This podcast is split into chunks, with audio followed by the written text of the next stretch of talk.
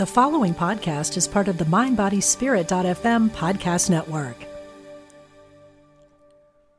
Are you longing for a place where hope, ideas, and new ways of thinking can arise? For nearly 50 years, Omega Institute's campus in Rhinebeck, New York, has been a gathering place where world class teachers provide innovative educational experiences that cultivate extraordinary potential in us all. Join us either on campus or online.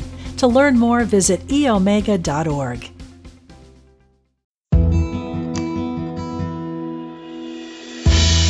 Support for this show comes from Alive Mind Cinema, devoted to bringing you the best documentaries about enlightened consciousness, secular spirituality, and transformation. Watch a film that might change your life at AliveMindCinema.com.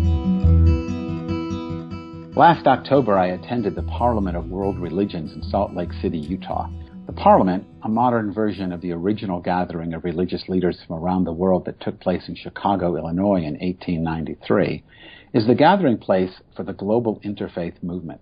The Salt Lake City Parliament was attended by 10,000 people and featured hundreds of lectures, seminars, and cultural events. I attended the Parliament as a journalist for Spirituality and Health magazine, interviewing dozens of presenters, representatives of a wide variety of religions, some known by many and some known only to a few. We will feature some of these interviews in extended Essential Conversations podcasts. As you'll notice from the background noise, these interviews were conducted in the thick of things. Well, in fact, there was no thin of things at the Parliament. Multiple events were happening at the same time in the huge convention center venue, and despite our best efforts, finding a quiet place to talk was nearly impossible. So allow the ambient sounds to be part of the experience. Indeed, those bystanders who huddled around us as we spoke heard what you're about to hear, background noise and all. Our interviews were conducted amid the hubbub of spiritual seekers conversing with Buddhist and Catholic priests, Buddhist and Protestant ministers, rabbis, swamis, yogis, gurus, imams, sheikhs, lay people, academics, and fellow seekers of all stripes. After a while, the sounds of spiritual seeking created a wonderful and comforting environment. There's something promising and hopeful about being surrounded by people for whom spirituality and religion are seen not as weapons of contention and war, but as vehicles of cooperation and peace. In fact, if there's one thing the Parliament offered, it was hope. We plan to share some of that hope with you in these special editions of Essential Conversations. Our first conversation today is with Phil Goldberg. Phil is a lifelong spiritual seeker and author of several important books, including Making Peace with God, Road Signs on the Spiritual Path, Living at the Heart of Paradox, and most notably, American Veda, How Indian Spirituality Changed the West. Phil was at the Parliament to talk about this last topic, the influence of Hinduism specifically on Western spirituality. I've known Phil for many years. I consider him a friend, and I mentioned in the book American Veda. So if that isn't reason enough for you to listen to this podcast, consider that he has his finger on the pulse of American spirituality and is considered one of the leading thinkers on the topic. Listen to what he has to say about not just Hinduism and American spirituality, but the revolution that's happening in American spirituality itself. We're talking with Phil Goldberg, the author of American Veda, a really fabulous book that looks at the impact and history of Hinduism in the United States. Phil's here at the Parliament of World Religions, and I appreciate your talking to us. It's my pleasure. So tell the listeners a little bit about the book. Uh, well, American Veda, the subtitle says what it's about. It, subtitles from Emerson and the Beatles to yoga and meditation, how Indian spirituality changed the West. So it's a it's a story that I felt needed to be told because these teachings from India have been filtering into the culture for over 200 years now and influenced many of our leading thinkers, psychologists, artists, scientists, and who in turn helped propagate these ideas uh, to the point where I think it's had a major impact on uh, spirituality in America. So, in a second, I'm going to ask you to tell us what these ideas are. But I think when most people think about Eastern religion in the United States, they go Buddhism. Right. So, but you're saying Well, they, they may think Buddhism, but they also think of all the gurus who came here. If, especially if they're old enough to remember the 60s and the 70s. So they know Yogananda because of his famous autobiography. They know Maharishi Mahesh Yogi and the Beatles and the, the, the popularity of transcendental meditation in so the 70s. Tell us about that one because I know people are interested. well, that to me was one of the major turning points in this story and and one people always want to know more about to the to the point where I now give presentations just about the Beatles, sometimes with live music. But um, when the Beatles uh, discovered meditation in uh, summer of 1967, the summer of love, if you recall, um, in London, and then uh, took it up and became devotees of Maharishi Mahesh Yogi. It was like the Beatles were so famous, so popular, that this became uh, global news. And so overnight, everybody knew what a mantra was. Everybody knew there was something called meditation that even uh, rock stars find useful and so forth. And then a few months later, they went to India famously in, in 19, early 1968 with other th- celebrities who happened to be there at the same time, like Mia Farrow. So once again, you know, this was in the, all the newspapers. Every magazine had cover stories. It was a huge thing. But, but the real importance of it was what came subsequently, because so many thousands of young people did what the Beatles did. They took up meditation. And all the gurus at the time became very popular with young people. The grown ups took notice and saw that these kids were actually changing. You know, these practices were transforming people. And a lot of them were getting off drugs and doing meditation and yoga instead. And they, that made people take notice. That led physicians and psychologists to do research on meditation to see what was happening. That those publications, the publications of those findings, led to the mainstreaming of meditation. And so that was a huge part of the story of how these teaching went from, uh, and these methodologies went from uh, fringe populations and you know, sort of youth subculture into the mainstream to the point now where we have you know thousands of research uh, studies on it. So that's 1967, that starts, but this has been happening since the yeah. 1800s, because you start with Emerson. That's right. So how did how did the transcendentalists? I think, if I remember right, you can correct me, obviously, but they were reading German translations of, of Hindu texts. It, they were coming from the UK. There oh. were there were German and British translators and commentators on you know Indian religions and philosophies, and the first English translation of the Bhagavad Gita had come out. And they found their way to New England, which was a sort of intellectual center of America at the time. And certain people became enamored of them in the early 19th century. And one of those people was Emerson's father. So Emerson grew up, and his aunt, very uh, um, sort of untold story, Mary Moody Emerson. She was teaching her nephew these things and giving him books and journal articles to read. So by the time Emerson was in uh, at Harvard, he was absorbing Eastern ideas, and they had a, a, huge influence on his subsequent philosophy and his spirituality. And would you go writings. so far as to say that transcendentalism, as Emerson articulated it, it was sort of a New England Hinduism? You could say that, and people have said that, but it, it's also mixed with uh, European idealism and romantic philosophy, and but even some of those philosophers were in, influenced by the Eastern texts. So there's this mix of, of sort of Western metaphysics and philosophy and Eastern and his own insights. One of the things you see in Emerson and to some extent Thoreau is is uh, very Eastern ideas, very Hindu ideas, articulated in you know Western idiom, and uh, a lot of people reading Emerson Thoreau right now don't realize they're getting some of that. They think they're reading Emerson's philosophy, and they are, but it's deeply influenced by by the East. What do you think attracted them? I mean, then and now maybe, but we could say. But what what's the attraction? You know, I sometimes think of Emerson as the founding father of spiritual but not religious. Okay. Because, you know, he was a minister and he just sort of said, okay, and he what he said was he defrocked himself. No, he left the. Uh, he was a, a, a, a Unitarian. Yeah, but Unitarians were different then than what we think of Right, now. But it was main, very mainstream. they were basically Christians who denied the Trinity. That's right. And and Harvard Divinity School was a Unitarian school. And he gave a famous address at Harvard Divinity School essentially telling people, "Hey, you don't we don't really need clergy. You know, we need direct experience of divinity."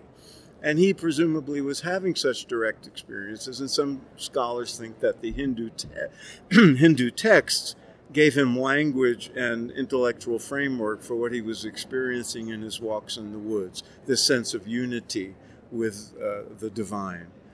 So can we? and and we're obviously mixing ages here, but so he said, you know, we don't need clergy.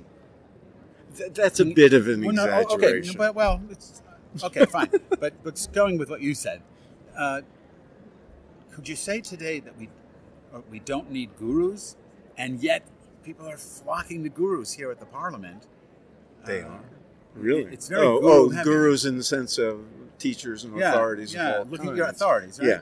So Well, you know, I, it's a it's a paradoxical thing, isn't it?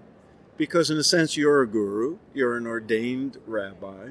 People look to you and your books uh, for authoritative guidance. mistakenly, but they shouldn't. Maybe not, but but you're the kind of guru who will say you've got to go beyond gurus. That Right. ultimately you are your own guru. But at the same time, we all need help. We all need guidance. Some people know things more than we do. And Teachers sense. Teachers, Right. and and in a, in its most fundamental form, a guru is a teacher. Now there there's the guru disciple relationship in traditional Hinduism and in Buddhism, where it's more than that. It's a, a form of devotion and surrender that you know most of us as Americans are not inclined to do, and and most gurus don't necessarily require that of people. They're happy to just be teachers and mentors and whatever, and that's probably the model most of us are comfortable with. So what I'm thinking of is Erich Fromm's book Escape from Freedom. I remember that. right, it's back in the 60s, I guess, early 70s. But his book is, or maybe even earlier, but his book Escape from Freedom, uh, as I remember it, and, and as I'm using it in this conversation, is that people don't want to be their own guru. And, and I'm not even sure that's exactly what I have in mind, because that's, that's just, could be just pure egoic nonsense. Maybe reality is your guru is better. But, but people want uh, the freedom and responsibility that comes from not having an authority is so frightening to so many Yeah, of us that yeah. we race away from freedom. We run away from freedom and we glom on to some teacher, book, authority, tradition, and we become that's our shield against you know, Yeah. the truth. And there are certainly people like that. And then there are people, in my experience, what happens is in the early stages of the spiritual quest, people might find a guru, a teacher, a teaching, and that's it. And if they truly mature and the teaching is authentic, they'll eventually realize that that too has limitations and there's more to learn. There's other teachers, there's other teachings, and they become more independent. There's a saying in the Hindu tradition that at the uh, when a sapling is young, you build a fence around it to protect it, but after it's firm and grown, you can remove the fence. And and the, the so many of us need the enclosure of of a you know teaching tradition, institution, whatever. Of course, it has its dangers. You know, the Tibetans say that a guru is like a fire. If you don't get close enough, you don't get warm. If you get too close, you can get burned. So we all have to find our our place from you know. So we're taping this at the Parliament of the World's Religions in Salt Lake City. You've been wandering around. You've been going to different sessions. You've been uh, presenting yourself. You know, we're, we're sitting now in the vendors area where there's all these different teachers promoting their teachings, and, some some people here are saying they're God. Uh, some people are saying, you know, they they've got the true Buddhism, and all the other Buddhist vendors are wrong, and you know. So what what do you make of this? I try to ignore it. you know, to be perfectly honest, a lot of it is entertainment. A lot of it is infuriating and a lot of it is interesting you know and, and everybody finds its own thing. The thing that uh, is there's such a phenomenal diversity here and the spirit and the feeling of it all is is wonderful. The thing that i and and the major sessions um, because it's centered around climate change and issues of justice and everything. So, you know, there's a lot, there's a strong social responsibility element to this parliament, which I completely respect and, and think is wonderful. But I sometimes wonder if, when I hear people give standing ovations to things people say, is like, we, is it just, you know, inspiring platitudes? Are we really getting, is there a vertical dimension to this other than a, a, call to you know do things differently and what what's going to come of it. And I don't know the answer to that. And I hate to be cynical, but I sometimes wonder if uh, you know, there's this element of personal transformation. Um, you're you're doing this for a magazine called Spirituality and Health, not Religion and Health, right. and there's a reason for that. And and it's that spiritual dimension of depth and personal transformation that I sometimes find is missing in these interfaith, interreligious gatherings. Because they're focused on religion. They're fo- yeah, and everybody's in their silo, and there's the Hindus and the Jews and the Buddhists and the Christians. And I find those categories sometimes uh, insufficient to be, to be uh, polite. So I've been wandering around here for a few days, and almost everyone I've spoken with has said, well, you know, it's the golden rule. Yes. And now my new book is on the golden rule, and I and, and I'm not going to say, oh, it's the golden rule. It's more complicated than that. But that's what they're telling me. Oh, it's just the golden rule. So then my comeback is always, well, then why do we need the robes and the beads and the gongs and the, you know, and why are we just fighting over clothing differences? Is, it, is this a matter of, of fashion debates? if it's all the golden rule, then why do we need all the rest of this? Well, stuff? the other, the question that I raise is, if it's all the golden rule, then what's the last two thousand years been like?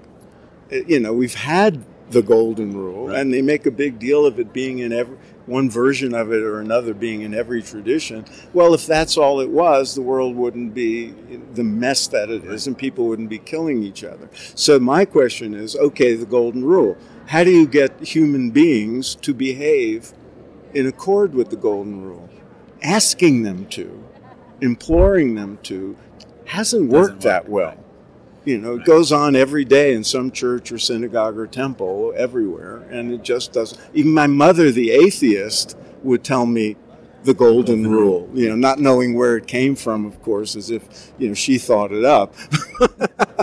How do we know she didn't? Maybe she did. It's her but um, but then it's that's where the notion of you know spiritual transformation comes in because I'm sure the jails are filled with people who are raised on the golden rule. This notion of these uplifting platitudes like the golden rule and, and other things that I hear people say, it's almost as if, and again, I don't want to be cynical either, but it's, it's so easy to fall into that trap. It's almost as if this is just a feel good gathering. I hope it's more than that.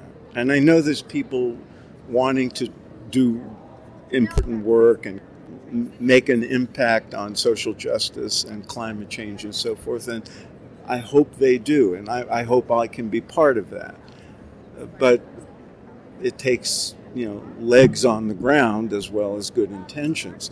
I always think you know. Uh, with respect to things like there's a, a lot of this uh, this weekend this week is, is about compassion Karen Armstrong is here, and she's wonderful and terrific. And yes, we all need more compassion in the world. But that's like saying we should all behave according to the golden rule. Compassion is a quality that you can cultivate, and some people uh, have it, and we all have it more at some times than others. So, how do we cultivate the capacity for compassion? is, is often a missing ingredient in it. It's all just let's be compassionate and let's sign a document saying that we intend to be. And yeah, that's I mean, where spiritual methodologies, you know, come in. As opposed to religious doctrine. Yeah. You're suggesting, yeah, yeah. So, what's your sense? I mean, you're trying not to be cynical. We, we both said we're trying not to be cynical. I've had other people say the same thing. So, what is, you know, putting your best spin on it, what, what's your sense of what the Parliament is doing? I'm, well, the other side of it, aside from the um, inspirational speeches and the, uh, the, the people who are excellent speakers imploring everybody to take action. Um, there is that element of there are some of the people are not just ins- trying to inspire; they're trying to get people to act in a world that needs help from the religious communities, and that's terribly important. And to the extent people do that, it will have, I think, you know, have been a, a, an important contribution and a worthy one. And I know those efforts are being made. But the other side of it is there's a there's hundreds of sessions going on, and I'm learning a lot. You know, the ones I go to, if I choose correctly, I can come away having learned something independent of you know climate change and social justice that you know can advance my knowledge and my uh, own spiritual path. And the other piece of it that is probably true of almost every conference I've ever attended is this the informal contacts people make and the networking. Right, that to me is the most important. Yeah, and that's what, and you see it going on all the time over meals and in the hallways, and and I think that is a useful thing. And you know, there, are, I, I've, I grew up in a multicultural New York City. There are people who have lived in their religious silos for their whole lives and just interacting with people who are other than them and, you know, who are from another country or ethnic group as well as a different religion. For many people, that is a terribly important and can be very transformative you know and and and that you know is is a, a very positive outcome from these kind of gatherings. Yeah. and the diversity is extraordinary. Absolutely. I was speaking with uh, a woman from uh, a catholic uh, theological seminary and she was saying that a pagan woman and a catholic priest were at her booth and i don't know how the conversation started but they were just going at it. Really?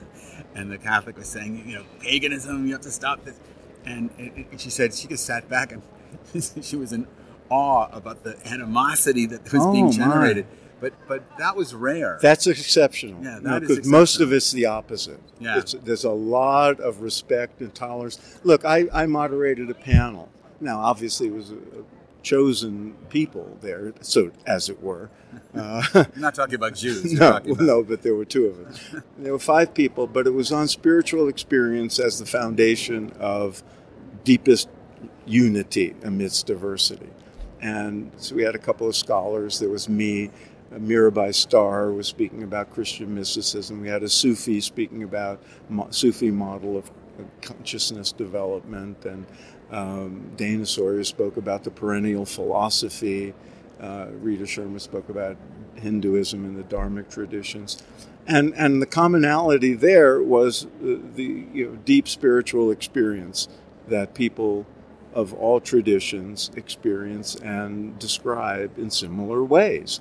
And that, you know, we had a nice crowd who all got it, and it was an, a very diverse crowd. And so, pe- for people to know that their sublime experience, their sense of being connected to divinity, that's framed in their tradition, has its parallels in other traditions that they may have thought were wrong or misguided or going to hell or whatever. There's, you know, there's a lot of education going on. You've been listening to my interview with Phil Goldberg, the author of American Veda How Indian Spirituality Changed the West. You can learn more about Phil's work at AmericanVeda.com. My second conversation is with Alice Bathke and Carolyn Hess, who were at the Parliament of the World's Religions representing the Baha'i Faith. We met in the Baha'i hospitality room, where I found both women to be a bit reticent to talk with me. They worried that they wouldn't be able to articulate the Baha'i faith clearly enough. But as you're about to hear, they are more than qualified. Both women are articulate, intelligent, and share a love of their faith that is quite compelling. Alice Bathke, who is Navajo, is the director of the Native American Baha'i Institute. You can follow her work by following the work of the Institute um, on nativeamericanbaha'i.com. You can also follow Carolyn Hess on Pinterest and YouTube. Just use her name, Carolyn Hess, to find her. So I'm going to start with you, Alice, because you're also full-blood Navajo yes. uh, woman. So everyone here in the parliament, there's such this, you know, the, our indigenous traditions, our indigenous traditions. Do you add Baha'i to your cultural, your indigenous culture, or how do you how do you make peace with the with being Navajo and Baha'i? I think one of the things about the Baha'i faith is that the when the more one get reads about the Baha'i faith and our own Navajo culture, you'll find that it goes hand in hand with the with our way of life and our culture, our way of life was founded. Who, who knows how long ago it was? Because Navajo is is not written history; it's recorded history, and from the beginning, the um, in our chants, in our sacred chants, in our sacred ceremonies, in our sacred traditions, there was the story of the, we have what they call legends and songs, and in our legends was the coming of the twins. And the twins were the uh, uh, in Navajo, and uh, Monster Slayer, and uh, uh, the water uh, uh, dragon, and they were sent by the holy people. The, the one God sent these holy people to the Navajos to preserve us, to preserve our culture, to save us as a, a race of people.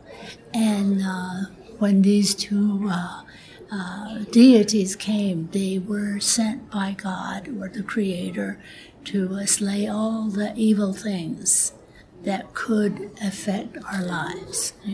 Things like poverty, things like, you know, you can think of all the evil things that uh, afflict a society. And that's what um, uh, these two twins were sent for. And uh, they were the children of first woman and first man in our culture. And uh, when you read about the Baha'i faith, and uh, there is the uh, twins in the Baha'i faith. The twins are the Bab, who is the forerunner before he was coming to announce the coming of Baha'u'llah. And Baha'u'llah is the other twin. And so uh, when, like I said, when you understand your culture, and when you read about the Baha'i faith, it goes so, hand in hand. So that's the bridge for you, is that in the Navajo culture, the, the twins are, are, cent- are central, and then here you see the twins coming again in the Baha'i faith. In, so, so Carolyn, let me ask you to help us understand, because mm-hmm. uh, I'm, I'm, sure many of us don't understand the, the, relationship, who the Bab was, the gate, the gate. and uh, who Baha'u'llah was, and when they were in Iran, and all of that. So give us some well, history some history. In 1844, the Bab declared, as prophesized, and I can't even count the number of religions, he um, came and he announced that he was the manifestation, he was the Qa'im. I am, I am the promised one. He this announced, the Bab? Or? Yes, the Bab. Okay. He, he announced that to the religious leaders in Persia. He was put to death. Um, uh, the history of religion, unfortunately, is paved in blood as you as a Jew, no, unfortunately. And he came as the forerunner of Baha'u'llah, who is the promised one of the ages. So, did the Bab think he was it? No. He knew. He knew. He no. He said there was one was coming, who was who was greater than him, and yet Baha'u'llah exalted the Bab as greater than him. Hmm. We as Baha'is believe that all the manifestations all those who came, whether it be Moses or Jesus, they are like lamps. They're different lamps. The lamp looks different, but the flame, but the but the, the flame light, yeah. is the same. It is the same light that within all the religions, that all the religions are one. We are one human family. That Alice, as a Navajo, um, Africans from Tanzania, we are all one human family. We're created from the same dust. Yeah, if, if we were going to stick with Alice's tribal theme, could, is it fair to say that Baha'i is creating maybe the first completely international tribe based on principle rather than blood? Is that, am I gone too far? I don't know. I've never thought of it. well, all right. So think about it, but you don't have to think about it right now then. Yeah, no. I don't want to but put I like, you on I like the the spot. Sound, yeah, I like the sound of that. So, but I- I, I'm- mean, we are trying to build a world based on unity, on service, that we are created not only to love God, the world is created for humanity, except for the human heart. That's God's home. And we are supposed to look at each other and see God within each other.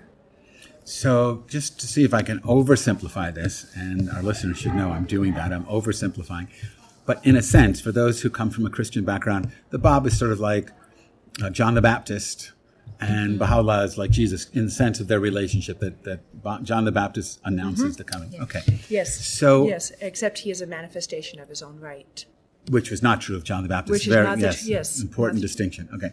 Yeah. So, to to see if I can, if, if I'm, you know, getting this right, it's uh, this is all happening in Iran or Persia, Persia. Persia, and All the way through Persia. And, and like Islam, which was the dominant religion then, Mm-hmm. and we're talking what time period? 1800s.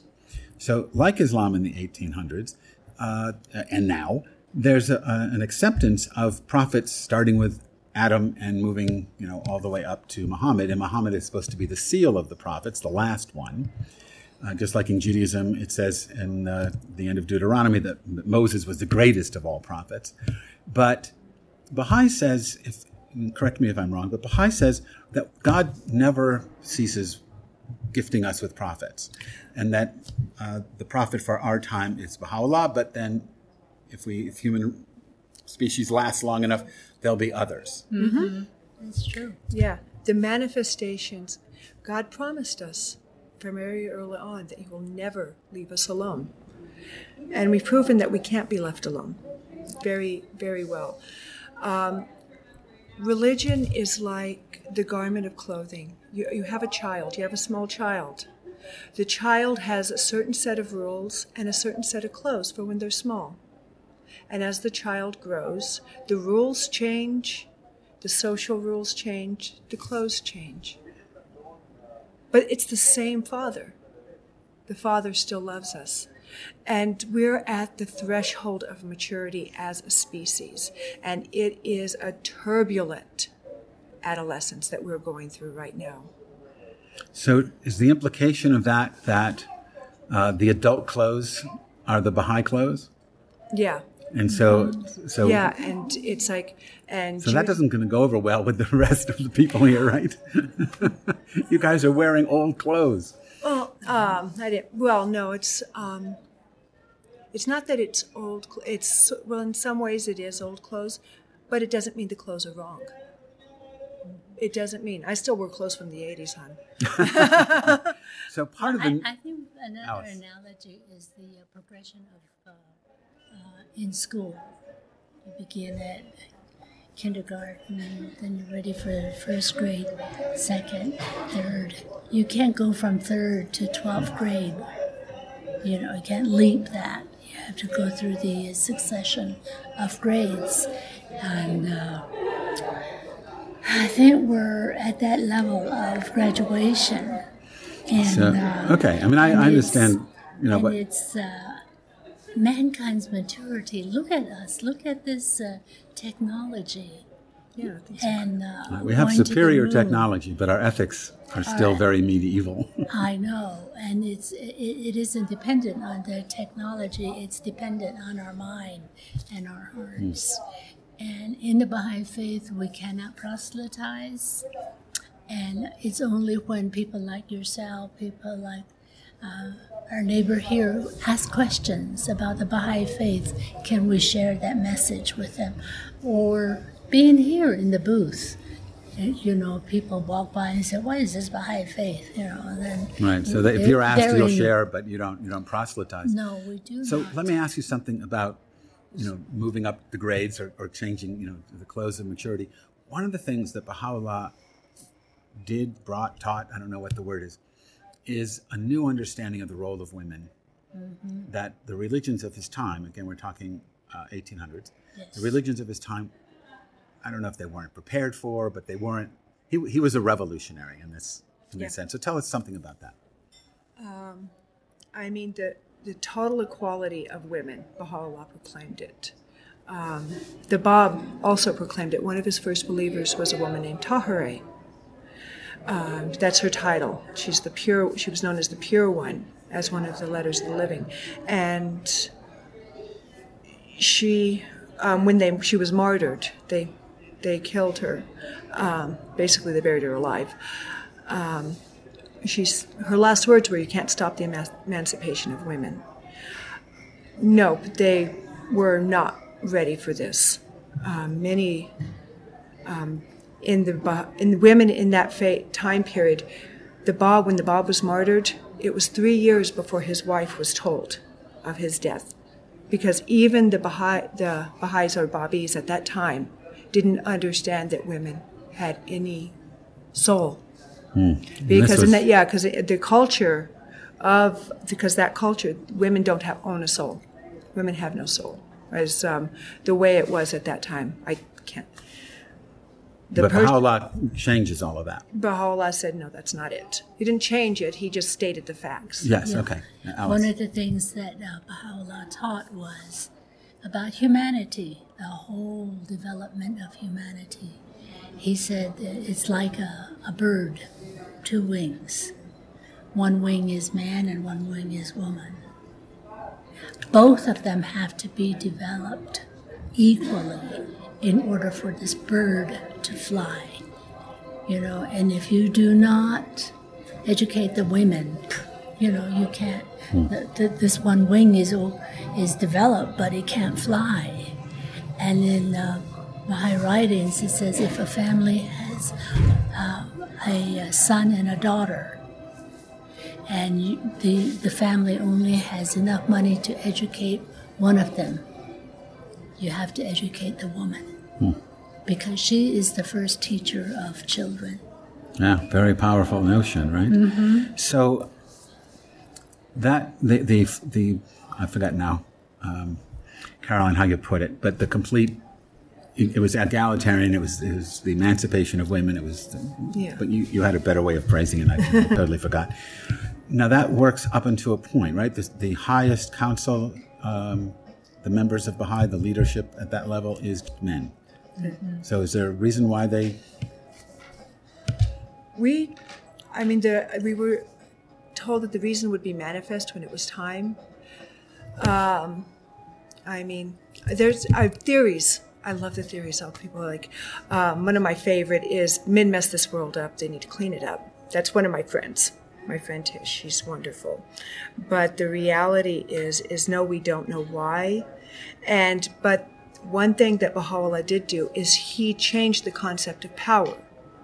We're looking you're looking from the top down theory. The universal house of justice is the foundation. It's not a top down. I mean there is the flow of information top down but there the foundation of part of this religion. It's baha'u'llah said he sees power from two classes of men the ecclesiastical orders and the kings. And in that and he gave it to the people. He turned the entire power, mantle of power. And you see that with the grassroots organizations coming up.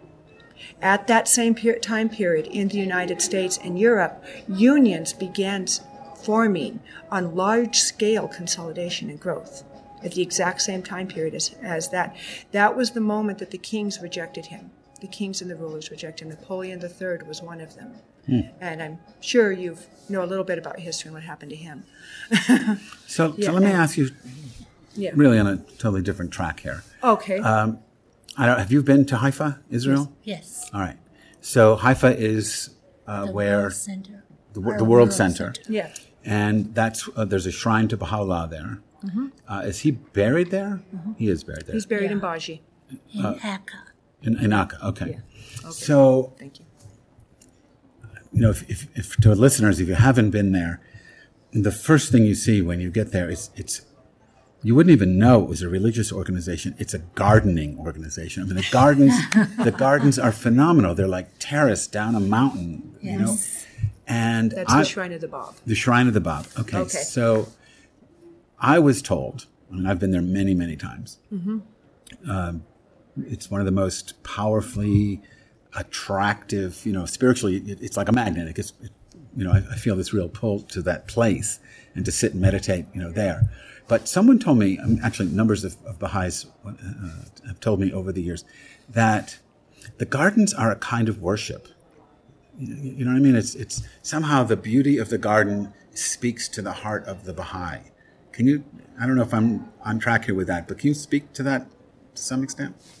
a little bit in Alice? that from a Navajo's uh, viewpoint in uh, in our uh, culture every living everything the, the rock the mineral kingdom the plant kingdom the animal kingdom all have a they're all living they all i was just talking to one lady yesterday we were talking about the uh, the that each living thing, each one has a uh, song, a chant, and uh, it, we relate to our relatives in that way. It, makes, it, it sounds a little funny. No, Judaism has the same teaching. Yeah, and so this, all these living things speak to the heart, and the more we beautify the creation, you know, the more that uh, the living thing, the plants, the animals, are happy, and both of us, man and the the uh, uh, the uh, specimen, they all praise God and are happy for it. Well, you can really feel that, I think, in the gardens in, in Haifa. We're caretakers on this planet for a very short period of time. Yeah. And I mean, we have to take care of. Yeah. I mean, our mother, um, or Sure. the mother. I mean, she's always likened to the mother. So we're at the Parliament of the World's Religions. The first one was 1893. Baha'u'llah's son was here, was there in, in Chicago? no, Grandson. No. No? Abdul Baha came in 1912. Yeah. Oh, okay. to- I thought he was at the Parliament. to- Okay. No, he came Because he went to Chicago and created a beautiful temple in Chicago. Yes. Yes. Okay, my mistake. I thought that was connected to the to the Parliament that The, he had par- been um, I think some of the Baha'is were involved in the parliament, but Abdul Baha was not present. Oh, my husband loves to tell the story about he. Uh, it was in Chicago, 1893. Right, 1893. War, The first parliament, and that was the first time that Baha'u'llah's name was mentioned in America. Wow. And again, this goes back to uh, the living, the living organisms of the, of the uh, kingdoms, and and uh, he, I feel he feels that, you know, the rocks heard it, the concrete heard it, retained it, and that's where he first heard about the Baha'i faith. He went to the University of Chicago, and that's the first time he heard it. Wow. that is a great story. He, uh, you know, so I believe that, you know, whenever, wherever we say the name Baha'u'llah, all the things in this creation hear it. And uh, the more reverent we are and the more uh, uh, lovingly we proclaim the faith, not in a, you know, silly thing, but you know, more reverent we are. We, it, it, the, the uh, creation of God hears the message or hear, hears his name and says, I've heard it, thank you. So we are almost out of time, but I want to ask you two other questions. One very practical, well, they're both very practical. Uh, daily practice. I know that there's a, a mantra kind of thing that you say several. Lawapa? So tell us about that. Um, we're instructed to say Allah-u-Abha 95 times a day and do a daily obligatory prayer. We have three to choose from. There's a short, medium, and long. So translate. Uh, Allah-u-Abha, glorified be the all glorious. So Allah It's us- being the all glorious, Oh, one of yeah. the one of the ninety nine names in it. So Yeah, and um, we believe that. Um, I mean, they said that the Qa'im would come and bring um, bring the hundredth name, and that's Allah-u-Abha. oh, okay, nice, nice. and you say it how many- 95 times. 95 And there's times. a, a mala, a bead thing you Beads. use. Yeah, some um, some people use beads, some don't. Just count. Yeah, it's it's a counting thing. Yeah, And then, uh, it's easier to count with beads. The small, yes, the small, medium, or longer obligatory prayer. I can give you the small one. I can't, don't have the other two. Give me the small one. I bear witness, oh my God, that Thou hast created me to know Thee and to worship Thee. I testify at this moment to my powerlessness and to Thy might, to my poverty and to Thy wealth. There is none other God but Thee, the help in peril, the self-subsisting. You've been listening to an interview with Alice Bathke and Carolyn Hess, spokespeople for the Baha'i Faith. You can follow Alice's work through her organization, Native American Baha'i Institute, and Carolyn Hess teaches Baha'i and promotes the Baha'i faith and principles on Pinterest and YouTube. I'm grateful to both of them and to Phil Goldberg for participating in this special edition of Essential Conversations. Support for Essential Conversations with Rabbi Rami comes from Alive Mind Cinema, devoted to bringing you the best documentaries about enlightened consciousness, secular spirituality, and transformation.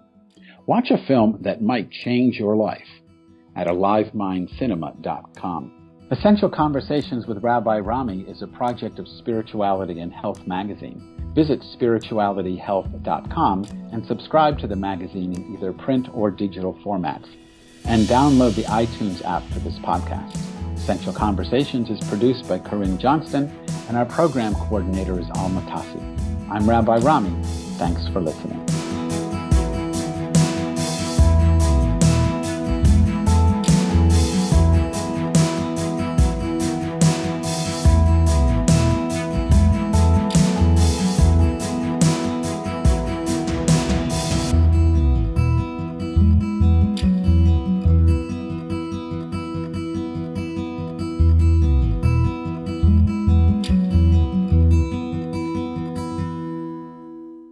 If you're inspired by the teachings of Dr. Wayne Dyer, you will love the Change Your Thoughts, Change Your Life podcast with Nadia Dela Cruz.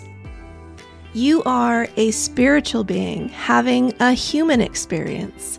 My name is Nadia Dela Cruz, and I started the Change Your Thoughts, Change Your Life podcast to explore spiritual topics like manifestation and meditation with guests who share their own stories of insight, awakening, and transformation. Listen now on the mindbodyspirit.fm podcast network or wherever you get your podcasts. Do you have an online course or an event or a book you'd like to promote? We've got the right audience for you. Our listeners love content like the show you just heard. You can reach our engaged audiences by advertising right here on mindbodyspirit.fm, the podcast network, in shows about wellness, self care, spirituality, angels, and more. Contact info at mindbodyspirit.fm.